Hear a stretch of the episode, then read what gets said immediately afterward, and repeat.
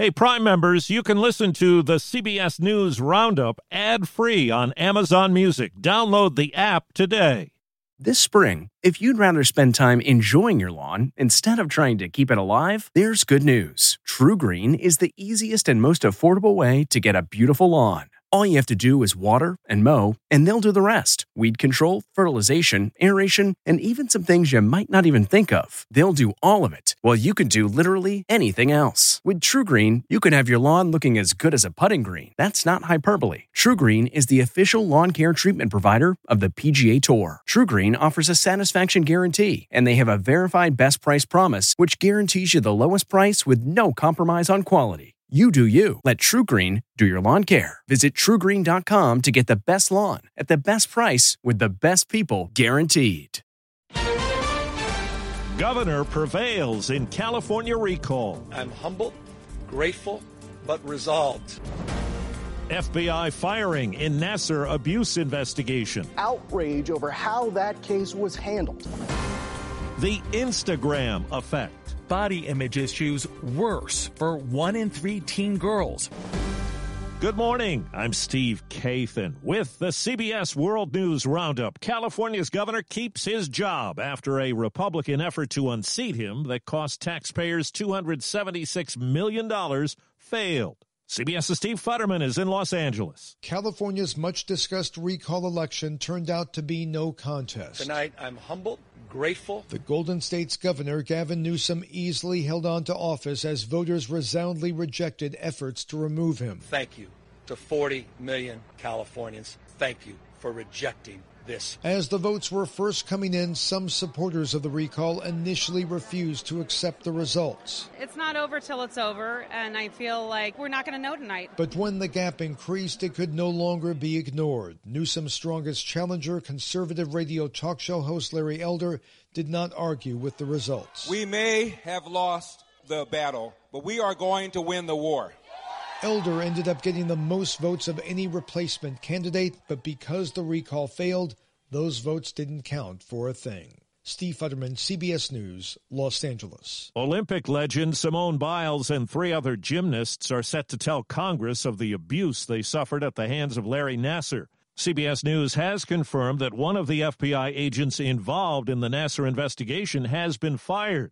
Correspondent Jeff Pegues says lawmakers are looking into how the case was mishandled. Sources briefed on what FBI Director Christopher Wray will say expect him to deliver powerful and moving testimony about the case with the FBI's reputation on the line. I think they want to know why the FBI conspired with USA Gymnastics and the U.S. Olympic Committee to cover up Larry Nassar. Attorney John Manly represents more than 200 gymnasts who say they were sexually abused by the disgraced USA Gymnastics doctor doctor. For 14 months after they knew he was a pedophile, they let him day after day molest little girls and women at Michigan State University. In a statement, the FBI called the actions and inactions of certain FBI agents inexcusable and a discredit to the organization. In a state hit hard by the latest COVID surge, Florida Republican Governor Ron DeSantis has stepped up his pushback against the Biden administration's call for vaccine mandates. If a government agency uh, forces a vaccine as a condition to employment, you will face a $5,000 fine for every single violation. Florida teacher Nathaniel Osborne says the COVID crisis jeopardized his 12 year old son's life. The boy's appendix ruptured as they waited six hours at a hospital with no beds. My wife asked, What's going on? Why did we have to wait so long? And the nurse rolled her eyes and said something to the effect of, Well, what do you think? We're slammed with COVID. His son recovered after spending five days in the hospital. Overseas, South Korea says it fired its first submarine based missile overnight, a test sandwiched between new ballistic missile tests from North Korea. A new account reveals more high stakes intrigue in the final months of the Trump administration.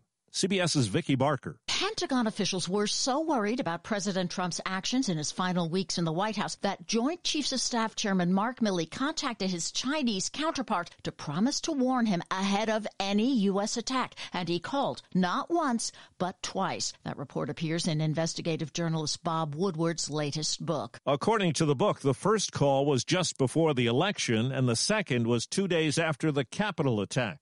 Mr. Trump suggests Milley should be tried for treason for dealing with China, quote, behind the president's back. What's left of Hurricane Nicholas is now a tropical depression pushing through southwestern Louisiana, and it's due to head north later in the week. CBS's Bradley Blackburn. Areas hit by Ida two weeks ago are bracing for potentially another six to eight inches of rain. In Lafayette Parish, rescue boats are ready. The sheriff worried about flooding where the ground is already saturated. The worst keeps getting redefined. It's our job to prepare for it. Louisiana's governor says around 95,000 electric customers are still without power now more than two weeks after Ida, and many others who recently had it restored could lose it again. Galveston, Texas got nearly 14 inches of rain from the storm. Houston's mayor says his city was spared the worst of it. A federal court in Texas is being asked by the Justice Department to stop enforcement of the new law that bans most abortions in the state. Last week, the Justice Department filed a lawsuit saying the law infringes on the constitutional rights of women and violates federal law. The Wall Street Journal reports a study commissioned by Facebook finds the photo sharing app Instagram can harm the mental health of young users, particularly teenage girls, many who feel body shamed. Jonathan Haidt is a psychologist at New York University. I can't imagine any consumer product that, if it harmed one third of adults, we would allow that thing to be on the market. And here we have one that's harming one third of girls. Facebook says it's exploring ways to prompt users to look at more inspiring and uplifting content. The U.S. Soccer Federation says it's offered the players' unions for the women's and men's national teams identical proposals for a new collective bargaining agreement. The women have been battling in court seeking equal pay for several years. Conan O'Brien says he was devastated by the death of Norm MacDonald. Jim Carrey calls him a precious gem. Adam Sandler says he was a fearless comedian. Acerbic and sometimes controversial, MacDonald shot to attention on Saturday Night Live, anchoring Weekend Update in the mid 1990s. O.J. Simpson was a frequent target. In his book, O.J. Simpson says, that he would have taken a bullet or stood in front of a train for Nicole.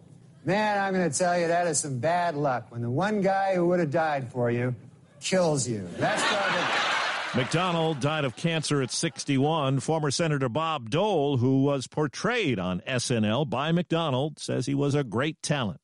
Space history is about to be made with the launch of four civilian, non professional astronauts from Florida's Kennedy Space Center. One of the passengers is Hayley Arceneaux, a St. Jude's child cancer survivor, now a physician's assistant there.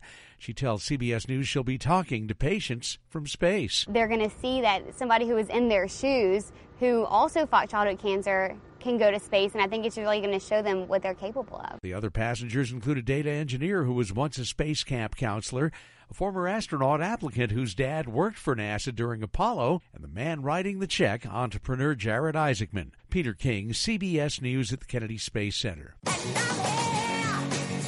Singer Alanis Morissette, who cooperated in the making of the HBO film Jagged about her life, says she won't promote it. She calls the outcome reductive and salacious. That's the World News Roundup for Wednesday. I'm Steve Kathan, CBS News. If you like CBS News Roundup, you can listen early and ad-free right now by joining Wondery Plus in the Wondery app or on Apple Podcasts. Prime members can listen ad-free on Amazon Music. Before you go, tell us about yourself by filling out a short survey at wondery.com/survey. Get one of the most successful broadcasts in television history on your schedule with the 60 Minutes Podcast. Hard hitting investigative reports, news, and culture maker interviews, and in depth profiles are waiting for you in every episode. Listen to 60 Minutes ad free on Wondery Plus. Hi, this is Jill Schlesinger, CBS News business analyst, certified financial planner, and host of the Money Watch podcast. This is the show where your money is not scary. It is a show that's all about you. It's your questions that make it possible for me to provide unconventional and entertaining insights on your money, and maybe more importantly, on your life. Follow Money Watch wherever you get your podcasts. You can listen ad free on the Amazon Music or Wondery app.